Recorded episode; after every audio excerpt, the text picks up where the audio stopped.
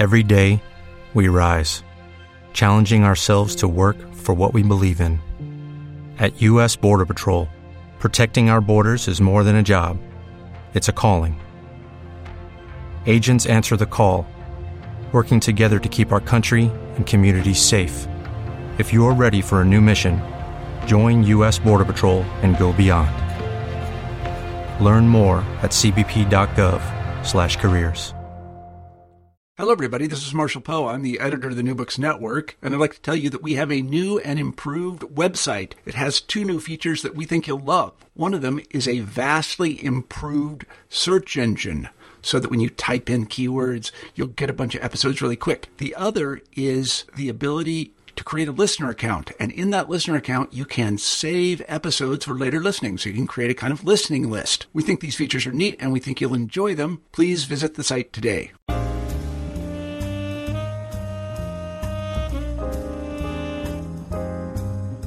Greetings and love. Welcome to the African American Studies channel. I'm your host, James Stansel, on the New Books Network. And today I have the great pleasure of working and talking with Ben H. Winters. He is a national best-selling author, and he wrote the book Underground Airlines, which talks about a kind of an alternate future where slavery still exists in some southern states. So this is really interesting, and if you know if you're questioning his motivations for writing something like this, listen to this interview. You'll find that he is very genuine, and he has some specific goals he's trying to accomplish uh, with this book. So give it a listen.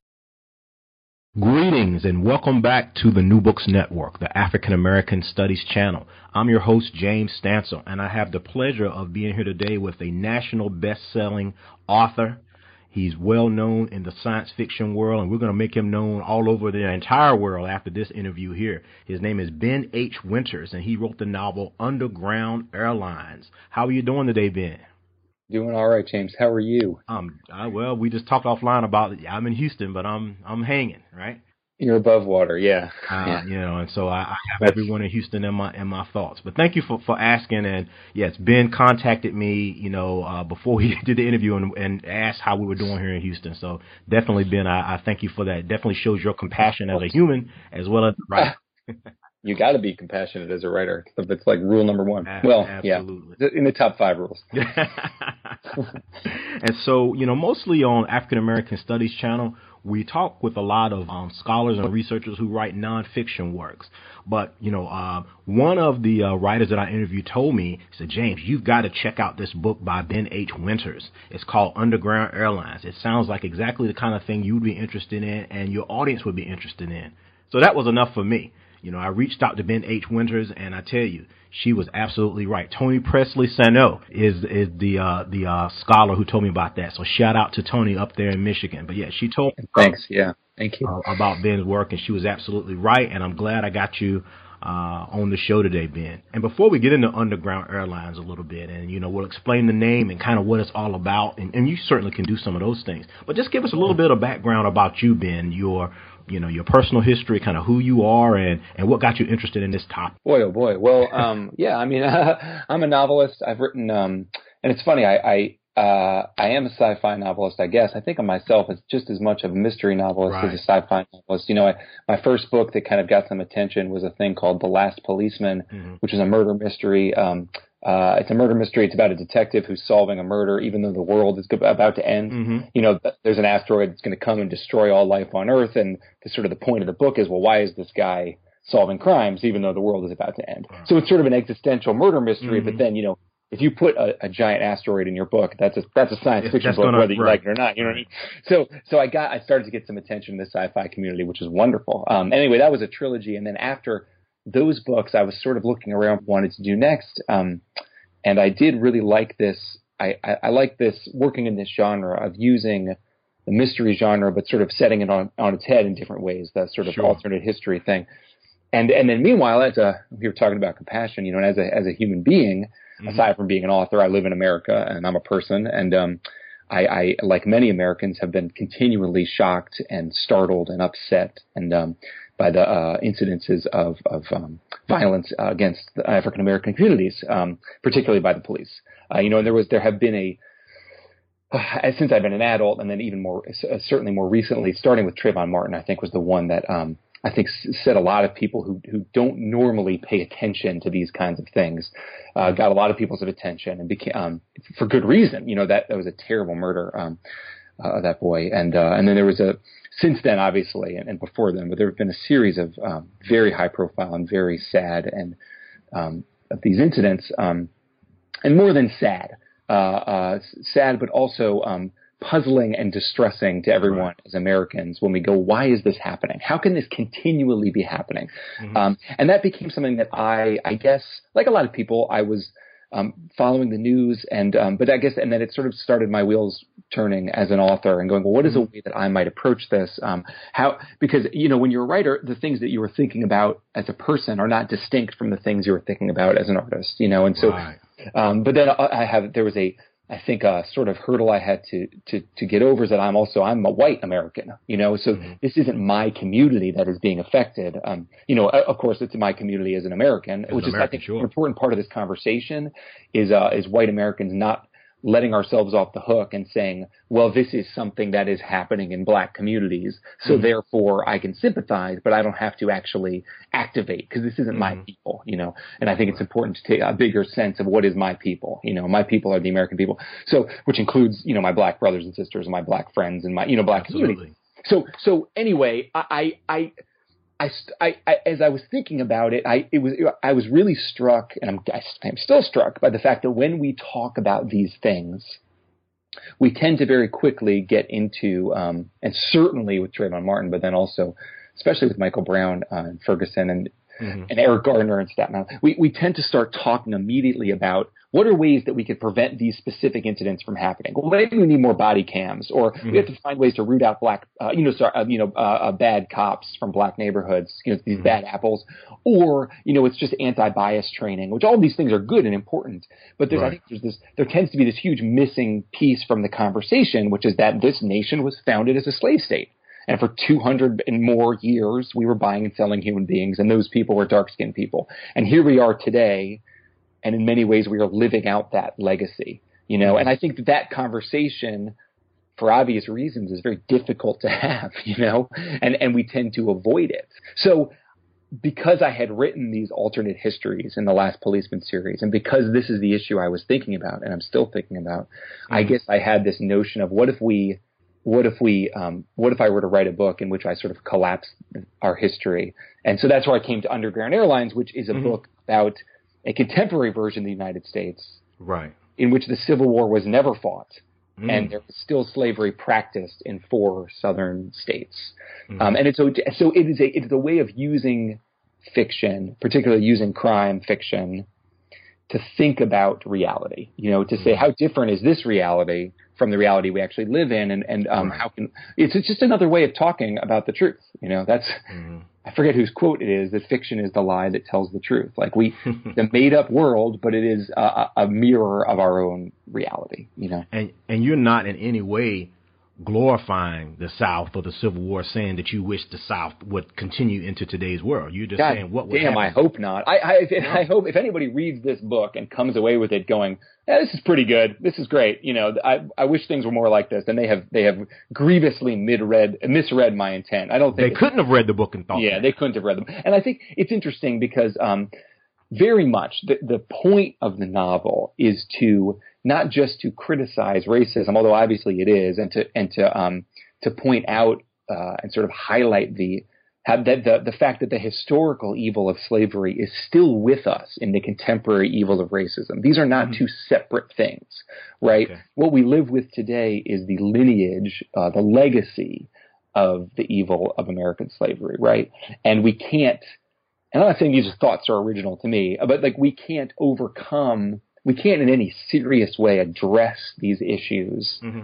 without without grappling with the past, without thinking about mm-hmm. how it came to be that we're still living with these institutions and attitudes. And um, and so I do, and I, I have contended with this in talking about the book and the publicity about the book. And, and it's in paperback now. It's already been over a year since the book came out, but certainly, and with good reason, people look at a book like this and they go, oh, for you know, with skepticism, with a little bit of wariness, and saying, well, is this kind of work, is it, does it is it going to um, say, is it is it just a fun thing of saying, oh, wouldn't it be cool or interesting if things had turned out differently? Mm-hmm. You know, and and I, I hope, if I've accomplished nothing else, that the book is not just a um, it's not just using our terrible past as a as a um, and as and as an excuse to write this kind of fun crime story.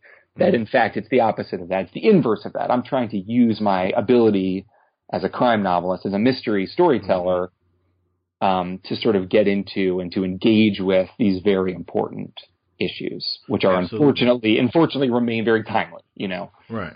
And if people know anything about your work, which you which you mentioned, you know, previously here during our podcast, where they look you up and research, you know, anything that you've done, Ben, they see that you are a writer in that, that mystery genre. You write about crime. So this is just another way, exactly as you said, to, you know, kind of address some of these issues, you know, yeah. in, a, in a different way. It's not like you yeah. just kind of woke up one day and decided, hey, I'm going to get paid off of writing about, you know, slavery and, and, yeah. and those kinds of issues. I mean, this just kind of goes in the same line of the things that you've already been writing about. Right. And the thing is that, like, I can't, even as I say that, I can't blame anybody for being, uh, like I said, wary or skeptical, skeptical. Or, or dubious, you know, and, and looking at a publication like this and saying, no, wait a second, in part because there is a long history in this country, as your listeners will know, mm-hmm. um, of, of, uh, of artists, and particularly white artists, using Black characters and and and black black historical themes in ways that are really reductionist or racist themselves, you know. Mm-hmm. So, like, obviously, I well not obviously, but I um, hope if you read the book, it's obvious that I labored very hard to not be in that tradition, you know,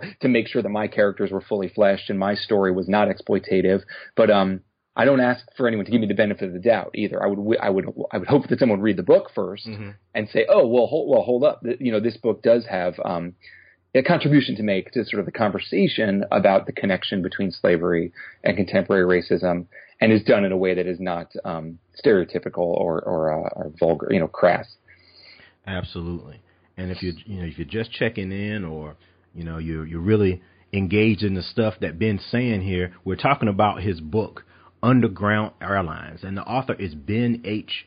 Winters. He's an uh, Edgar Award winning author. Uh, he wrote The Last Policeman trilogy, and now we're interviewing him on the New Books Network, the African American Studies channel, about his book that um, is, again, the, the same line of work that he's done before, you know, kind of mystery, thriller, you know, crime, but it has this added twist of um, existing in an alternate world that uh, uh, would exist, where slavery still exists, at least in some states.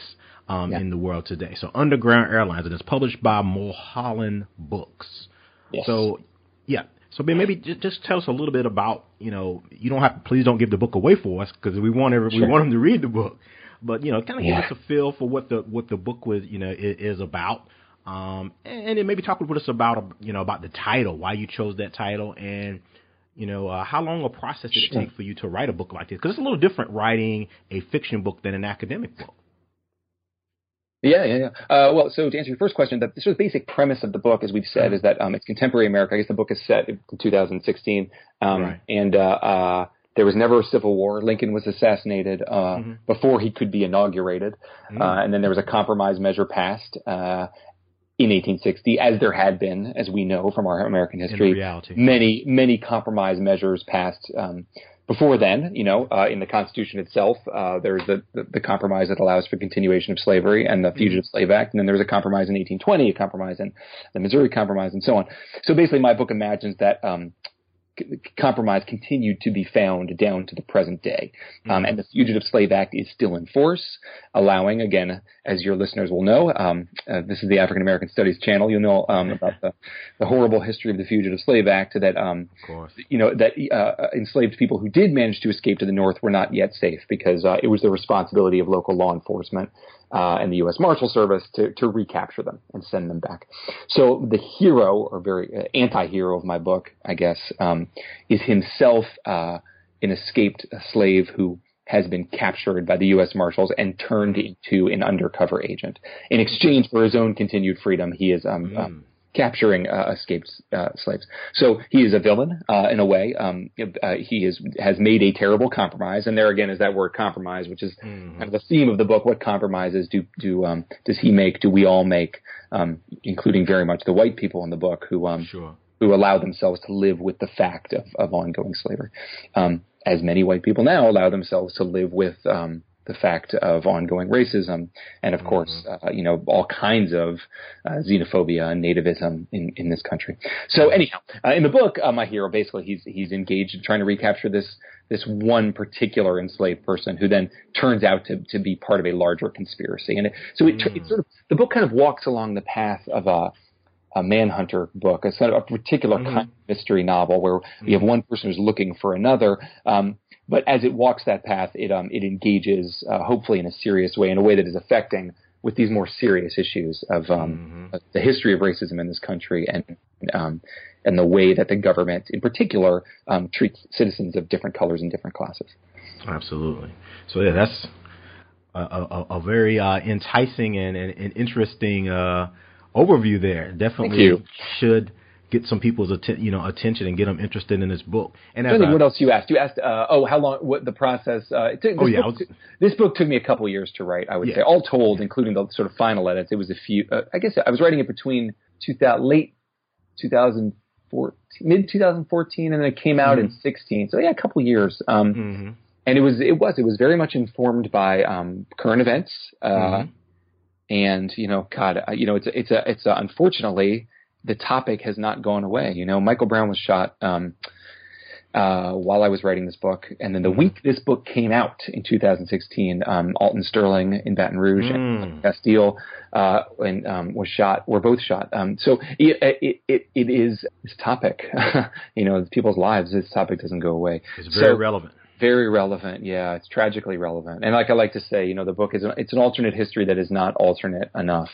And um, there there are passages in the book where my hero reflects on the fact that although he is a government agent, although he is technically free, mm-hmm. you know, he, he says some, you know, something like, like, like all African-American men, I am never totally safe, you know, walking the streets of this country or driving my car in this country. I never feel entirely, um, like I am, uh, you know, free. And I, I, I and, I, and like I said, you, you know, like I'm white. That is not an experience that I share from my life. You know, I have sure. never had the experience, James, of driving a car in this country as a black man and, and feeling um, whatever sense of um, of danger of passing a state trooper or, or you know, or um, I've never, you know, there are cases that we read about where someone will stop to because their car breaks down and they're waiting for triple A to come and they end up getting shot by the police. And um, mm. th- those aren't experiences that I have to fear, and I don't have to tell my children to be careful in their interactions with the police in the same way that um, that a black mom or dad does in this country. Mm-hmm. So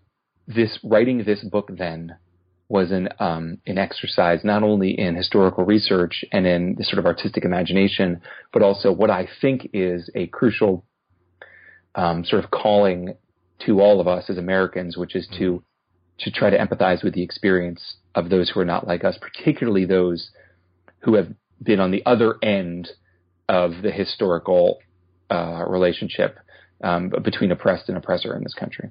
So, like, I think what you will hear a lot of people say when they dismiss that when they dismiss the concerns voiced by those who um, Black Lives Matter activists, or even just people saying, "Well, we still need continued affirmative action in this country." You hear people with my color skin say, "Well, yeah, but slavery was a long time ago." And I guess the whole point of this book, if you could boil it down to one sentence, would be slavery was not that long ago.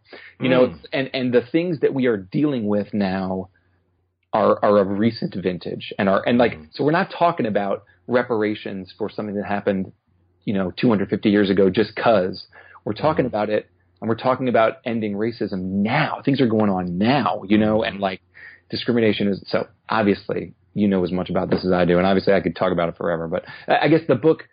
It's so important to me. It's so important to me when I talk about this book to talk about the issues surrounding it mm. more so than any other book. I want to make sure people understand the extent to which the book is not an exercise in exploitation, but rather, like all books should be, in one way or another, it is a political object. You know, mm-hmm. it wants to have some voice in the world. Absolutely. And that book is Underground Airlines, and we're on the New Books Network, the African American Studies channel. I'm your host, James Stansel, and I'm with here chopping it up with uh, Ben H. Winters. I love that expression. Yeah, from the from the West Coast, and I'm down here in, in, in Houston. And if anyone questions, if anyone just kind of sees the name or read a little bit about Ben's book and say, oh, here's another guy trying to get paid off of that slave experience, listen to this podcast. Yeah. If you can't hear the passion. Another white and, guy. Yeah. You can't hear the passion in, in Ben H. Winters' voice and, you know, what he's saying and how this is a meaningful project, you know, for him, then you're not listening. I mean, this is not – and I can tell you, and I've talked with Ben a few times and, and, and, and exchanged emails with him and stuff. I mean, he's a legitimate guy, and, I mean, you know, these, these are real issues for him. I mean, he chose to write about this topic. There are many other things he could have written about, you know, but he chose to write about this this topic. I mean, this is a, a, a best-selling author here. This is not someone who's just trying to get out there for the first time. And so been, he he chose thinking to about, about that. This. Go ahead. I've been thinking man. about that recently. You know, there's been a lot of, uh, you know, it's very easy. Like, and it, it's not for none of this is easy. But I've been thinking about like that whole issue of like the, mm-hmm. the it's such an important issue of the representation of African Americans in the sort of wider culture, what we call mainstream culture. Okay. And like this, there's obviously a big conversation right now about Confederate monuments and like. Uh, and then I saw this article was about like what do we do with cultural monuments. Mm-hmm. Um, like, for example, Gone with the Wind, right? A classic of American okay. cinema that is nevertheless quite racist, you know, and, and also um, sort of valorizes the American South and valorizes mm-hmm. the Confederate cause and all that stuff. And it's like, well, do we just never watch that movie again? Do we tear down the, you know, do we burn all the prints? And like, obviously we can't, we can't simply ignore our history. But then right. there's this wider question, which like you reminded me of that when you were like, well, Ben could have written about other stuff and I could have, obviously. But it's like we look back at something like Gone with the Wind and we go, well, there's a there was a that movie was racist. But what we don't talk about then when we talk about that is what about the hundreds and hundreds and hundreds of movies that were made around that time period mm. that didn't have any black people, that didn't even acknowledge that black people existed.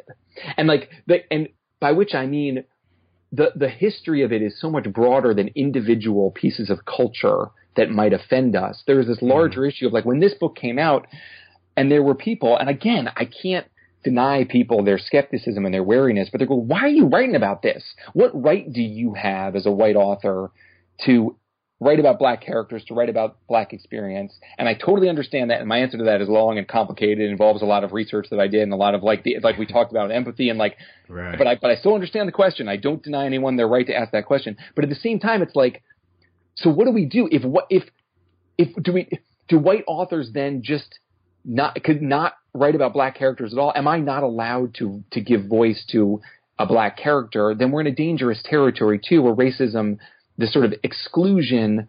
Then we, well, I guess what I'm, point I'm trying to make is we don't want to mm. have just white books for white people and black books for black. Not people. At all. You know, and like because it was weird. I, a few I remember a few weeks after Underground Airlines came out, and there oh yeah, a few weeks after the book came out. And there was these conversations about, um, which I tried to participate in and, and, and be honest. And there was these conversations about, well, why are you writing about the about black people, basically? Mm-hmm. Or like, how can you legitimately give voice to a black character? Mm-hmm. And again, I had my answers to that, and I, I would take them or leave them. Like, I, I think any artist should have the emotional and the, the imaginative capacity to give voice to a to another human being. But then there was a, an interview with Jonathan Franzen for which he kind of got some mm. grief because he said something like, someone asked him, why aren't there more black people in your books? And he said something like, well, I don't really know that many black people. And everyone was like, ugh, why, you know, so a little bit like, I, I think, I don't know what I'm trying to say. I think it's just really important that we, we, yeah. um, there's we, two look, sides. we either two sides. And I don't think that no one should be castigated. No one should be, um, I don't know. It's such a complicated question, but I think right. artists, I guess my bottom line is artists should have the right to write about mm-hmm. whatever they want, but along with that right comes with a responsibility to do it with humility and with, with as much research as you can put into it mm-hmm. so that you're not just sort of replicating old tropes and, and, mm-hmm. and boring ideas and, and um, offensive ideas. And I would say, you know, evaluate, critique, read each piece separately. Yeah. Right. And and judge them that way instead of, you know, people just kind of uh, painting painting a broad brush. Yeah. Right? Well, we we live in this world now. And I think that social media has accelerated this where the um that we are sort of rewarded for giving an opinion on things right away and, mm-hmm. and making that opinion as strong and as um, absolutist as possible. Mm-hmm. So there are no points now for subtlety. And there are no points now for um for for uh, sort of patient reflection. Mm-hmm. You know, that our culture uh, is it, it moves at a pace where so that so what happens then is anything that has the sort of vague possibility of being offensive or being um, contrary to what should, you know, we think is acceptable, we mm-hmm. immediately condemn and cast out. And I think it's it's, it's dangerous territory.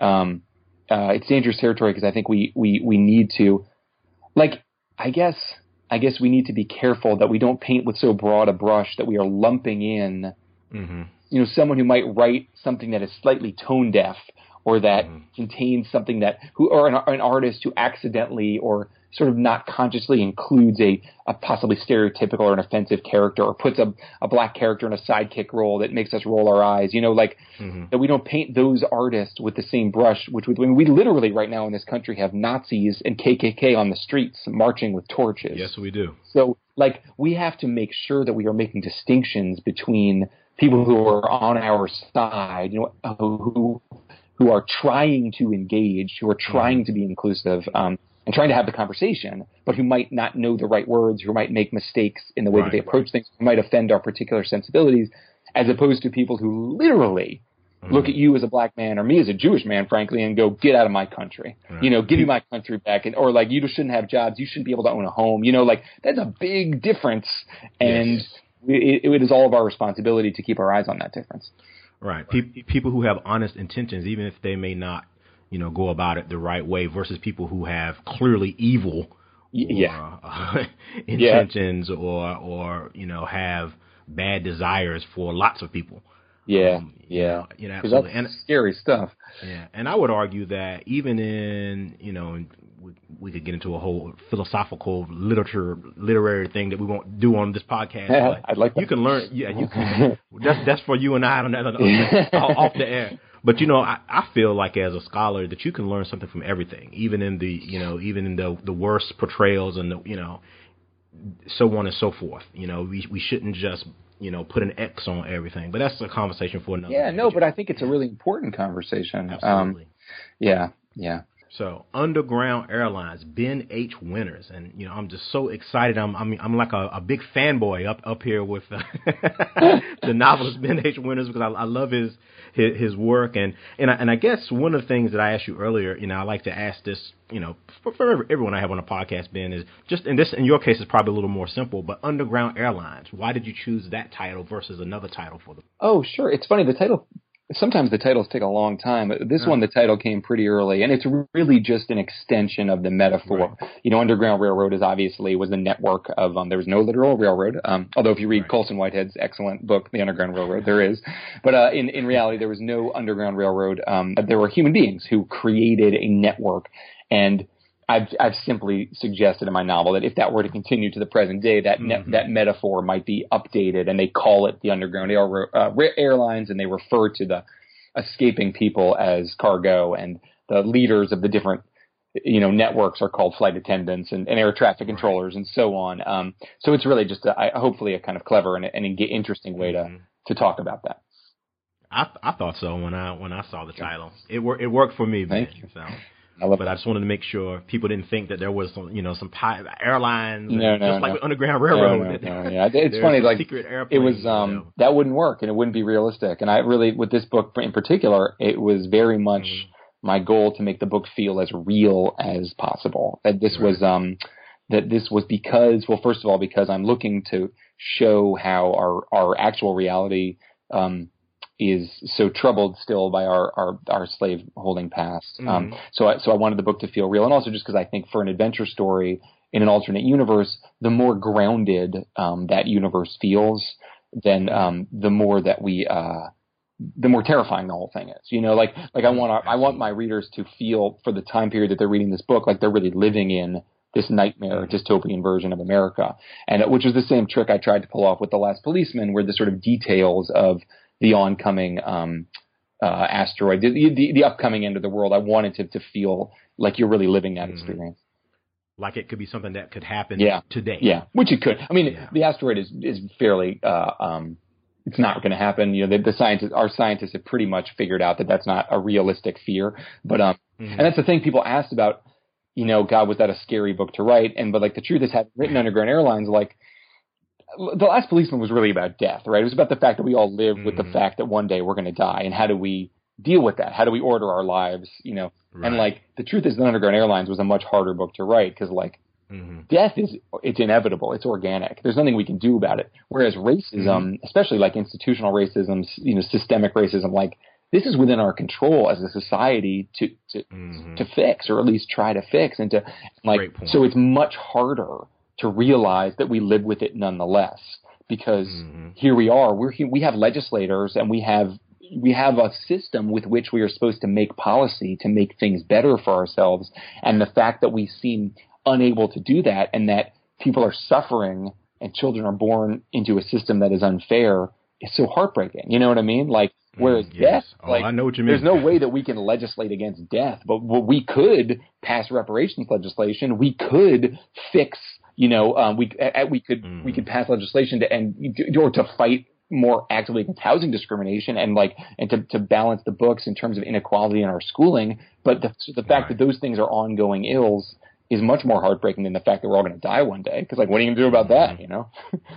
But we can do something about some of these issues that you're talking about. Absolutely, we can. And we don't. Uh, that makes it more of a horror movie. Yeah, it is, right? And like, which is actually one of the, you know, that great movie Get Out, the Jordan Peele movie. Like, mm-hmm. he really, he literally takes race, the horror of racism, and he makes it into a horror movie. Like, mm-hmm. and I was, I was trying to do something like that in this, which is take the mystery of our inability to mm-hmm. fix these problems and make it into a mystery. You know, um, and I, it's actually, I, I love that movie in part, in particular, because I think it's. Um, Too often, I think culture that addresses slavery in particular is all about like, you know, the the the triumph of the human experience, and like this. There's both mm-hmm. they're very solemn and serious and moving, quote unquote, like movies mm-hmm. or books. Whereas I think there's something really exciting and exhilarating about taking this theme and doing it as a horror movie or doing it as a mystery novel, mm-hmm. and like letting that letting the big issues sort of be swept up with it, but not be the focus of right. it. You know, so that you sort of like let people think and reflect, especially white audiences, frankly, mm-hmm. because, and this gets into a whole other thing, but like, I think for, and, you know, correct me if I'm wrong, uh, you know, but I think for African-American audiences that it's less of a surprise to go, we're still to, to point out that we're still living with the legacy of slavery, you know, that African-American audiences will go, well, you know, kind of like, no shit, you know, no kidding, you know, whereas like, I think, I just don't think it's something that white people are in, in general, and I've obviously with many, many mm-hmm. exceptions, but it's not something that we are that is as as, as active as a day to day reality. Right. You I, don't live with it. You don't live with it. And so therefore it is easier to ignore and to, or to at least or to not even to ignore, but to do the thing that good that well-meaning people do, which is to go, oh yeah, that's a shame. And every once in a while, I'm going to give twenty-five bucks to the N double A C P, and that's my part. You know, like we need to figure out ways to encourage ongoing engagement. Um, and I speak for myself as much as anyone. Like I am not in any way have I, am I perfect? You know, but I, I for me, I guess, you know, because I thought a lot about this when you think about the, the history before this, American history before the Civil War, mm-hmm. there are plenty of people in the North and even in the South who consider themselves to be abolitionist, but who consider the problem to be something beyond their ability to really engage with, you know, to beyond their ability uh, uh, uh, to solve. And so you sort of go, well, that's a shame. Slavery is really a shame. And hopefully one day we'll all figure that out. But in the meantime, mm-hmm. you know, life goes on, you know, mm. and I think that yeah. for all of us, it, both in terms of, of racism and in terms of a lot of other problems besides, uh, that is, that tends to be a very um, easy attitude to retreat into, you know, and I think so, if anything, that's what the book is about. It's about compromise. It's about complicity. It's about us allowing ourselves to, um, to allowing things to go on that we know are wrong and that it is, um, it is easier to not do anything about, you know? Absolutely. I read a great book, actually, you- oh, sorry, uh, called Complicity. I, it was titled Complicity, and it was about the northern states that profited off the slave trade. Um, okay. Uh, yeah. Um, Um, it's called The Complicity? It's called Complicity, yeah. It was by uh, okay. the staff of the Hartford Courant, I think, a newspaper staff, because um, they had done okay. a whole series about how Connecticut, the shipbuilding industry and the insurance industry were right. built off of the slave trade. You know, in these northern states that thought themselves sort of morally above the crime of slavery, mm. but at the same time, like Wall Street, you know what I mean? Like the, the money, so much of the early capital flows in this country came from the slave trade, even as the m- northern moralists were saying, well, we're so much better than those Southerners because we're not buying and selling people, you know, and it's so like we're, that that's all of us at one time or another. But what I was going to say is if if our podcast listeners, if you're enjoying this conversation and you're really into the things that Ben H. Winters is saying, you definitely want to check out his book. And it's the novel Underground Airlines. It's published by Mulholland Books. And Ben, you've got your own website, right? If people want to get in contact with yeah. you and share conversations, whatever the case may be, right? Yep, ben h winters dot com. And I'm not good. I'm not great about the internet. I so, but no, you can. Uh, there's a there's a contact me uh, link on there, and uh, there's a yeah. post on there. If you scroll down a little bit with some of the books that I read um, mm. when I was writing this book, which people you're I think your right. listeners oh, that's great. in particular might find interesting, just for some of the nonfiction. Yeah. Um, there's a book called well, Slavery and Social Death. Um, mm. I read uh, The Half Has Never Been Told, which I think we might have talked mm-hmm. about before. Great, great book, Edward Baptist. Yeah, that book was was and, oh, and the um. The, actually, the first thing I read that was I found super moving, and I still have reread again recently, was uh, just the the article in The Atlantic called "The Case for Reparations" by Ta-Nehisi Coates, mm-hmm. and it's just like, mm-hmm. and that really is tracing out the connections between the past and the present, and then a ton of fiction, obviously, "Invisible Man" and lots of mm-hmm. Toni Morrison. You know, like I tried to, I'm, you know, I'm sure other authors tell you, academic and fiction authors, like it's all about reading. For me, writing is all about mm-hmm. reading and just churning the stuff that I read. Mm-hmm. Into. So you did your research. I really tried. I really, I read a ton when I was writing this book. And it's and, and research is always my favorite part of any book. It's like mm-hmm. learning and learning and learning, and particularly with this book because, again, as a white person in this country, I do not have the direct day-to-day engagement with the experience of racism, either individual prejudice against me or the sort of institutional um, obstacles to overcome. And so I think right. it was extra important in terms of both creating the world and in sort of deepening my own empathy to um, to do a lot of that research, starting with slave narratives, frankly, um, and, mm-hmm. and all kinds of African-American fiction and all kinds of histories, not only of slavery, but of sort of the post-slavery, the ways that the institutions uh, slavery sort of reformed itself uh, in Reconstruction and afterwards. Oh, a great book called uh, uh, Slavery by Another Name, which won the Pulitzer, mm-hmm. I think. Um, yeah. Yeah. Incredibly interesting book about, oh, God, starting with um, – you know, the prison, essentially reforming of slavery as um, mm-hmm. by the arrest of, of thousands and thousands of African Americans, chain gangs, so which we're still, again, direct link. Here we are, you know, with with the mass incarceration system. This is not something that that we just made up. You know, that, that in the eighties, the Justice Department decided to do a big prison buildup. Like, this is all connected. The past is still with us, and like that mm-hmm. is something that we as Americans love to turn our backs on, to say, well, which is, it's equality. It's all about equality. So why are you asking for a handout? Why are you saying that you, that, you know, like we, we, we, we it doesn't start from scratch with each new generation. You know, we are the inheritors, and like slavery didn't end with the end of, of, you know, with the end of Civil War, and, and racism didn't end with the Civil, Civil Rights Act, and it didn't end with the election of President Obama. As obviously, since this book came out in July of two thousand sixteen, mm-hmm. we have seen a severe backlash against even the gains that we've made in the last ten years, you know, um, mm-hmm. certainly with the new administration, the new Justice Department, you know, like we're not going in the right direction right now. So like, yeah, the past is very much still with us. Absolutely. And um, one thing I, I, I'm going to ask you, Ben, because I know people in the audience are going to want to know the answer to, to, to this question.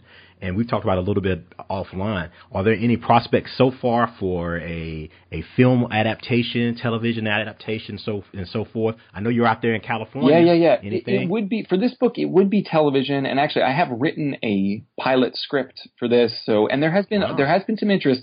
Now, you may have heard a few months ago, H B O announced a show you probably did hear called Confederate that has a similar right. theme. I think in their show, it's an alternate history where the South won the Civil War, I think. So mm-hmm. uh, that the fact of that show being in development, it, it makes it less likely that an Underground Airlines show will move forward. Although, I, what I have discovered about Hollywood is you just never know. You have no idea. It's right. all so I would no, you don't. You really don't. So I'd be delighted um, to get the opportunity to to do this thing for T V. But on the other hand, I, I would be surprised. It just given my experiences in Hollywood thus far, it is it's so difficult to, to move anything forward. So especially with this other thing happening that got a lot of press, mm. and you probably not a, the press was not great um, for that project. So I think it will be very. I will be. It will be a difficult needle to thread, I think, to bring Underground Airlines to the screen. But I will. What I will say though, Ben, is if the people demand it, then it can happen. right? And so, well, yes, yes. That's so. What I would say, hold, hold on, Ben. What I would say is, if folk listen to this podcast and people reading uh, Ben's book, if you are interested in seeing his book on television or whatever, contact some networks, contact some folk on Ben's behalf. And let's, you know, it, it can make a difference, Ben. Yes, I would love to see it, you know, vi- visually.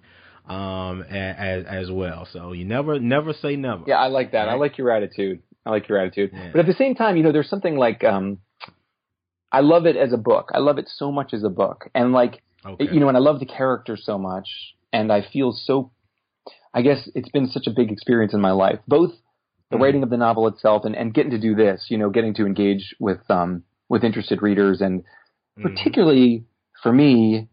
There's been a real kind of moving experience of dealing with not only the criticism of uh, of the book, you know, having to do with, you know, me as a white author, but also then just getting to, into real, con- like some serious and kind of powerful conversations with people I might not otherwise mm-hmm. have talked to. And like, so it's been like the whole thing has been um, a kind of probably, I think more so than most things I will do as an artist. It's been a really moving experience. So in a way, it's like I'm I'm satisfied with that. I love that, and and and, and bringing it to T V because it's T V. It would just be such a whole other thing, and it, and it would be mm. so. It would get further and further out of my hands. It would be a bit diminished. Yeah, a little bit, and not to say you know don't. I might turn around six months from now and be like, hey James, I got great news, you know. But, but and and that would be great. And then also I could you know continue. I could there would be new chances to have this conversation with people, you know. But I mm-hmm. guess because. Our world is so polarized, and because there is the conversations can be so hard, there's a part of me that's like, mm-hmm. you know what, let's let the book be the book and, and um, be happy with that. And I, you know, I would even say, Ben, and I don't know if you've had, because I was a high school teacher for a long oh, yeah? time, English and history. I would love to see um, Underground Airlines as a book that's taught in history classes. Oh, yeah. You know, particularly like, yeah, at the A P level or even some English classes. Particularly I say history because that's something that we do in American studies and advanced level history classes. I kind of look at alternate histories and help the students learn what actually happened based on the things that could have yeah. happened. I would love that you so know? much. And I, and I think I would be – I, I and I think I, I've gotten some emails, I think, from college level um, professors okay. that are teaching it. Um I would, I mean, that would make me so happy, and particularly because I really did try to do my research and, and get the, uh, mm-hmm. you know, it's funny, a funny get thing, the facts a right. funny thing to say, right, in my alternate history, but to get the facts right, and I, I, particularly when I sort of spun out my scenario about how Lincoln came to be assassinated, you know, there's a real speech he gave in Indianapolis on his way to be inaugurated, you know, about halfway mm-hmm. between Springfield, well, not halfway, but, you know, on the way from Springfield, Illinois to Washington, D C, sure. stayed the night in Indianapolis. He gave this speech. It was really controversial. That really all really happened. So all I did was I made it a little more controversial, and I made somebody kill him afterward. You know, and so mm-hmm. I, I just I love the idea of of, of I don't know of a, of a history professor going, all right, well done, well done, Winters. you know, you got me. so um, yeah, that, that's gonna make me happier. All right, and so the book is Underground Airlines. It's a national bestseller already. It's in paperback. Um, if you're interested in purchasing the book, you, you know, when you uh, come to our podcast page for New Books Network, you can click right through. You can go to Ben's website and you can click right through to our bookseller partner and purchase the book right there. Right? Is there an audio version? There is. Ben? There is an audio version. And actually, okay. I will give a good plug for the uh, the young man who did sure. the uh, his name is William DeMeritt, who's a young actor who okay. did the, the the voice narration. He is just he is fantastic. He is really great. All right. And I don't think this was an easy book to do the audio for, because the character himself plays a lot of characters. You know what I mean? He is an under mm. he's an undercover agent, so he does a lot of voices. Right. He does a lot of, and uh, this guy William, he just he nails it, I think. So if you are an audiobook person, I I could strongly recommend getting the uh, the audio version for oh. sure. Yeah, shout out to William DeMeritt there. Great job, young man. I don't know. Yeah, he's he's terrific. So yeah, thank all you, right. James. Yeah, and. And, you know, and I don't want to hold you all day, Ben. I know you're a family man. And you've got some, some things, you know, to, to, to he's laughing like, yeah, yeah. But you don't want to hold you all day. We can talk, you and I can talk offline for hour upon hour. True. Upon I want, I want reading lists from you. I want you to tell me what to read. yeah. And, um, well, yeah, we'll get into that offline. And, and, de- and definitely folk in Houston, I'm going to be talking to Ben. I've already talked to him a little bit about getting him down to Houston so he can talk with us in person about Underground Airlines. But, you know, that's a conversation for, again, uh, offline. But I did want to mention uh, Ben, and asked you, what do you have in the pipeline? I know you're working on some things, or, you know, anything that you want to share with the audience. You know, you mentioned some of your previous books, and they can go to your website yeah. if they're interested. Yeah, people, if people like this doing. book, uh, the next one to read, I think, would be The Last Policeman, which is the first in a trilogy of alternate histories. Right. Um, and then I just, I'm just now finishing the first draft of what will hopefully be my next book, um, mm-hmm. uh, which I think is called The Book of the Missing, although I'm not sure yet. Um, So that that won't be out, though, until at least a year from now. Uh, and then, yeah, I'm working. I'm trying to get some T V stuff off the ground. But as we said, it is um, there are easier things to do. But, uh, yeah, I'm so I'm yeah, happy. It's a challenge. It's a challenge, yeah. So, I'm, yeah, I'm working, promoting this book still, and I'm working on the next one. And uh, all all is good. Well, that's good. Well, you know, Ben, thank you so much for spending some time with us on the uh, New Books Network, the African American Studies channel. It's always my pleasure to talk with you, and, you know, just to hear your passion for this book and just writing and just life in general. You yeah, know, you, uh, you too, James. You, you, you I, give me energy. I'm glad to find you uh, uh, safe and, and healthy in Houston. And please give uh, give our give our love to your city. That's a tough road you guys are walking on now. Yeah, absolutely. And, you know, we're, of course, thinking about Florida now as well, yeah, because God. the time that we're recording this, Florida's also facing some um, some um, hurricane challenges. So uh, love from Ben H. Winters and James Stansel and the New Books Network for Houston and for uh, the state of Florida, right? Yeah. Absolutely. Yeah. Well, thank you so much for your time, James. It's uh, uh, my pleasure. And again, the book Underground Airlines, Mulholland Books, and you can find it pretty much anywhere. I mean, it's in paperback now, audio. And, you know, thanks again to the author Ben H. Winters for spending some time with us today. And again, if you have any questions or thoughts or comments you want to share with Ben, you can you can reach him via his his uh, webpage, or you, you can send us something um, through New Books Network, and I'll make sure that it uh, it gets to him. And uh, we're going to probably end it right here. Thank you so much, Ben H. Winters. If you can tell our audience goodbye. Goodbye. Thank you so much. Uh, absolutely. So we will hear you, see you, and all those good things next time on the New Books Network, listeners. Peace and love, and God bless. Stay strong, Florida. Stay strong, Houston.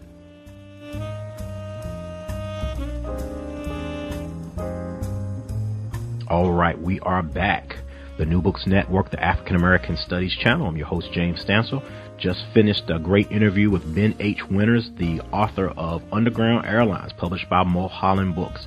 Thank you so much for spending some time with us today, Ben H. Winters. Great interview. I think our audience is really going to like it. And if you guys want to get in contact with Ben H. Winters, or you want him to come to your town, or you want to talk with him a little bit about this book, definitely get in contact with him via his website. As you heard here, he's very open and a great person to talk with. So on that note, we're going to say goodbye, and I will look forward to hearing you and seeing you next time on the African American Studies channel of the New Books Network. Peace and love.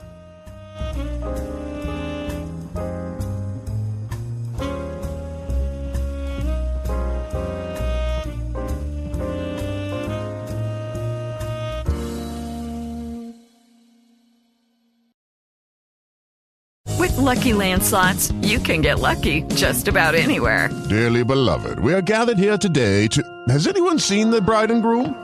Sorry, sorry, we're here. We were getting lucky in the limo and we lost track of time. No, Lucky Land Casino, with cash prizes that add up quicker than a guest registry. In that case, I pronounce you lucky.